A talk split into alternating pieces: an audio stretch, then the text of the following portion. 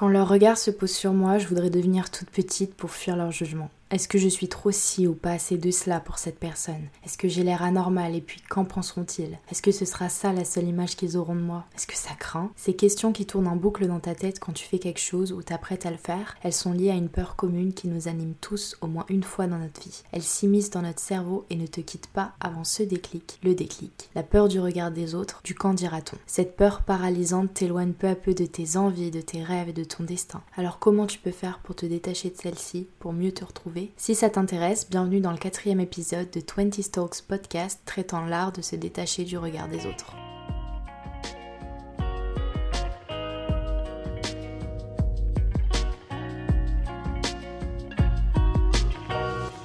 What's up guys, comment ça va? C'est déjà le quatrième épisode.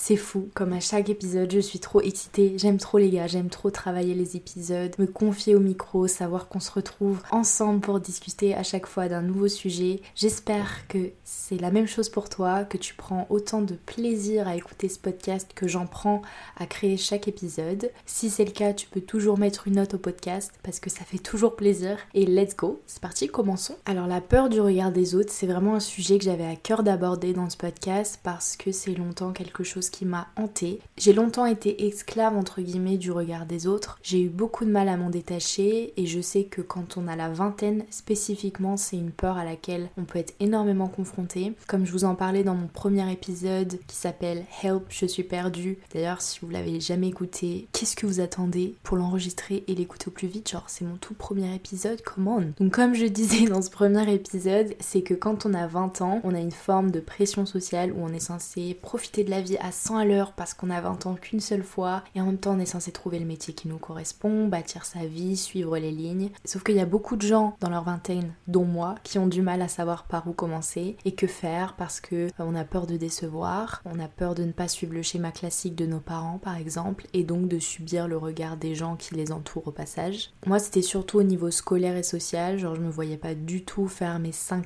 années d'études d'une seule traite pour ensuite trouver mon CDI direct et avoir un appart puis une maison et une vie toute bien rangée. J'avais vraiment l'impression qu'on attendait ça de moi et que c'est ce que la société m'imposait. Mais cette peur du regard des autres d'abord, qu'est-ce que c'est vraiment? Et puis quel impact ça peut avoir sur la vie quotidienne? Déjà si je devais définir la peur du regard des autres, je dirais que c'est un sentiment d'appréhension, c'est une crainte du jugement, de la critique de la part des gens qui nous entourent par rapport à des actions qu'on peut faire, par rapport à son apparence physique, ses compétences ou ses choix de vie. Évidemment que cette peur elle a des impacts significatifs sur euh, ton bien-être parce qu'elle affecte ta confiance en toi, elle affecte ta capacité à être 100% toi-même, à être 100% authentique. Grosso modo, c'est une préoccupation excessive de l'opinion des autres te concernant et l'intensité de cette peur varie évidemment d'une personne à une autre et elle peut être influencée par plein de facteurs comme l'estime de soi, les expériences passées de chacune des personnes, comme les normes culturelles et sociales et elle peut être aussi liée à des troubles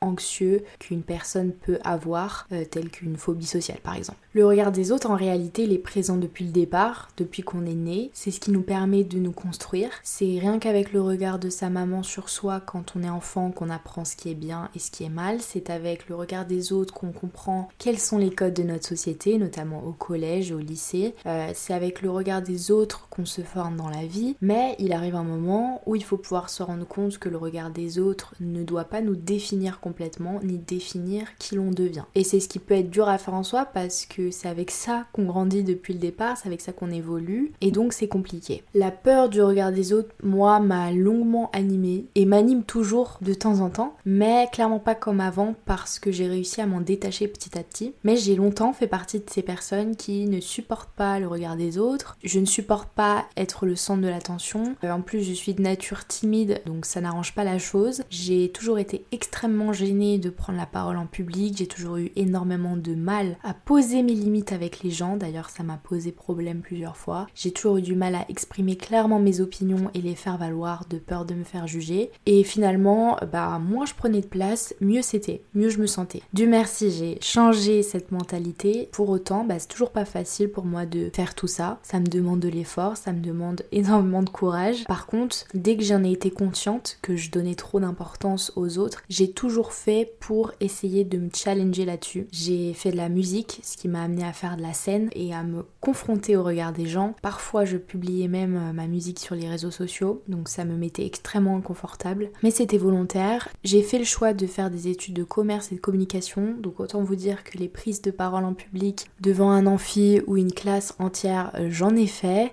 Et ce podcast aussi, c'est clairement un challenge pour moi. J'expose clairement une vision intime de moi sur les plateformes de streaming, sur mes réseaux sociaux. Ça me challenge énormément et c'est dur, mais je me force à le faire parce que c'est nécessaire pour moi d'arriver à se dire que les personnes, ok, voient ce que je fais, peut-être qu'elles le critiquent, mais je m'en détache parce que je sais où je vais, je sais pourquoi je fais telle ou telle chose et je suis convaincue que ça me mènera beaucoup plus loin de faire ce que j'ai envie de faire plutôt que de me soucier du regard des autres. Mais vu que c'est vraiment pas facile de se détacher de cette peur, et avant de travailler là-dessus, on peut déjà commencer à réaliser ensemble à quel point cette peur, elle peut avoir un impact immense sur ta vie, à quel point elle peut être handicapante et influencer tes choix de vie, tes relations, ta carrière et même ta santé mentale. Premièrement, en ayant peur d'être constamment jugé, tu finis par craindre l'image qu'on a de toi et tu finis par perdre ton estime de toi. Bah oui, comment tu peux penser que tu es assez, que tu es suffisante ou suffisant et que tu es bien tel que tu es si tu te sens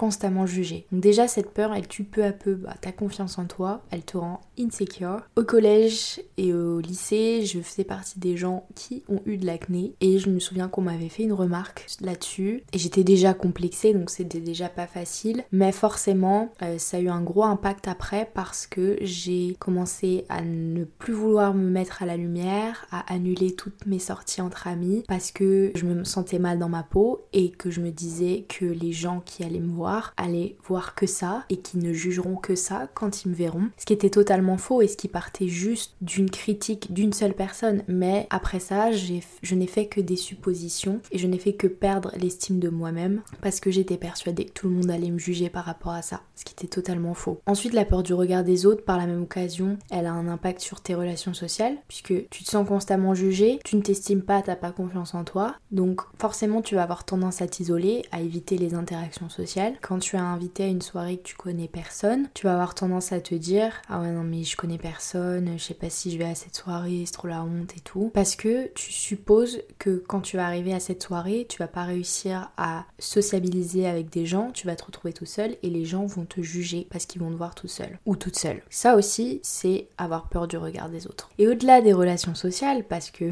ça ne suffit pas, ça affecte aussi tes études ou ton travail. Parce que cette peur, elle va, elle va inhiber la prise de risque, elle va t'empêcher de prendre la parole, tu vas avoir peur d'exprimer ton opinion, d'exprimer ta créativité, euh, d'exprimer tes idées. Parce que faire tout ça, ça impliquerait d'affronter le regard des autres et potentiellement subir des critiques. Sauf que quand tu as cette peur, bah, c'est tout le contraire que tu veux. Tu veux juste te faire le plus petit possible ou la plus petite possible. T'aimerais ne pas te faire remarquer, tu veux juste te fondre dans la foule, rentrer dans les moules et éviter le jugement à tout prix. Sauf qu'en faisant ça, ben ça influence tous tes choix de carrière et d'orientation scolaire. Ça c'est une réalité. prends l'exemple de personnes qui ont toujours voulu faire un bac L parce qu'ils sont créatifs, que c'est des artistes dans l'âme et qui ont ce côté euh, très littéraire et qui ont choisi bac ES ou bac S parce que euh, leurs parents ou leurs amis ou leurs proches leur disaient qu'il n'y avait aucun avenir dans cette filière, qu'ils pourraient rien faire après et que c'était une filière qui catégorisait les gens comme des gens un peu bizarres, un peu à l'ouest, un peu artistes dans l'âme et, sans, et sans emploi finalement. Et donc ces gens-là se retrouvent à faire des bacs ES, des bacs S scientifiques donc et économiques et sociales et puis après se retrouvent à faire des écoles de commerce par exemple, travailler dans des boîtes plutôt classiques alors que depuis le départ ils ont un profil hyper créatif, c'est des artistes dans l'âme mais ils n'ont pas fait ce choix-là parce qu'ils avaient peur à ce moment-là du jugement des autres. C'est un exemple parmi tant d'autres. Tu finis en fait par faire des choix bien rangés, tu finis par te conformer aux attentes des autres, ce qui est pas forcément révélateur de ton plein potentiel au final et ça va clairement pas favoriser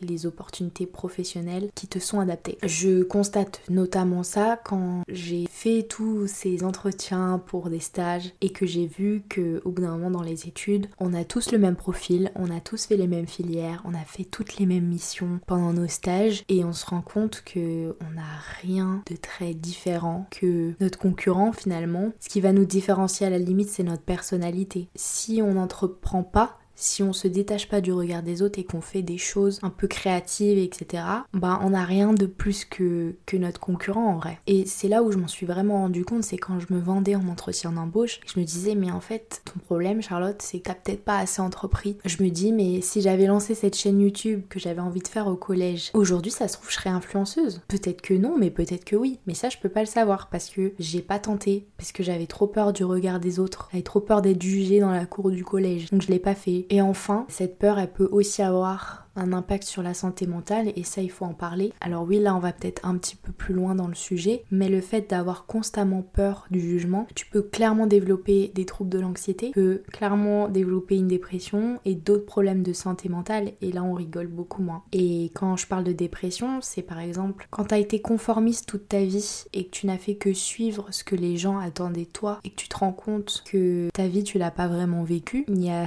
de fortes chances que tu sois très triste à la fin. Clairement je pense qu'il faut en parler de la santé mentale. Et là, c'est le moment du podcast où je te dis que ben j'ai pas la recette miracle pour euh, arrêter de te soucier du regard des gens. J'adorerais pouvoir te la donner si je l'avais parce que je me dis qu'on pourrait tous atteindre euh, clairement notre plein potentiel si on n'avait plus cette peur. On pourrait faire ce qu'on voudrait. Mais malheureusement, j'ai pas cette recette. Même moi, encore aujourd'hui, il m'arrive de me surprendre à donner de l'importance au regard des autres. Mais j'essaie de m'en détacher un maximum parce que je sais que ça m'apporte rien et je sais que j'ai pas besoin des autres pour apprendre à me comporter en société maintenant. Donc je suis libre de choisir ce que j'estime de bon ou de mauvais pour moi. Et donc pour se détacher du regard des autres, par contre, j'ai quelques petits tips qui moi m'ont aidé. Premièrement, ce qui peut t'aider, c'est d'arrêter ces suppositions. La peur du regard des autres, elle découle du fait qu'on anticipe ce que pourraient penser les autres à notre égard. C'est juste des suppositions, c'est pas réel la plupart du temps. Par exemple, quand j'étais au lycée et que je rencontrais des personnes, j'étais persuadée que ces personnes n'étaient pas sincères, qu'elles ne m'aimaient pas. Avec le temps, en parlant avec elles plus tard ou avec des gens qui les connaissaient vraiment, j'apprenais que c'était pas du tout le cas et qu'au contraire ils avaient eu même une bonne euh,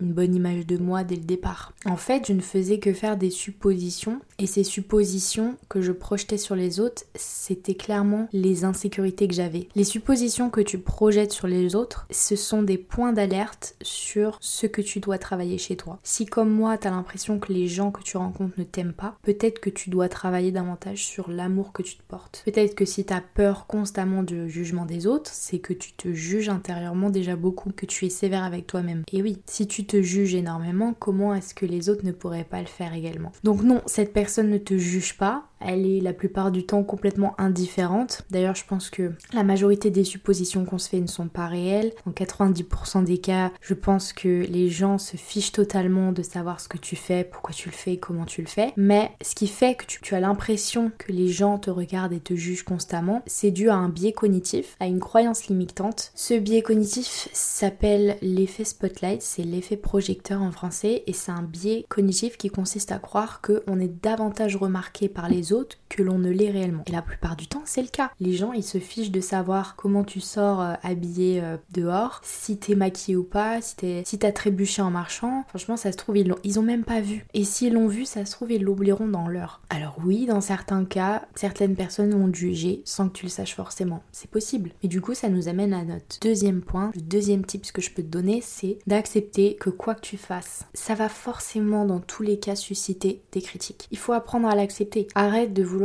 plaire aux autres. Tout ce que tu feras ne plaira pas à tout le monde. Et c'est très bien comme ça. Laisse l'opinion des autres se forger sur toi. Laisse ça. N'essaie pas de contrôler l'opinion que les autres se font de toi. De toute manière, t'as pas besoin de plaire à tout le monde. T'as pas besoin de l'opinion des autres pour avancer et être heureux, être heureuse. Pour moi, la vraie force chez quelqu'un, c'est d'être capable d'accepter que tu seras la mauvaise personne dans certaines histoires. Que tu seras la personne bizarre pour certains. Que pour certains proches, tu seras considéré comme un échec parce que tu n'auras pas répondu à leurs attentes.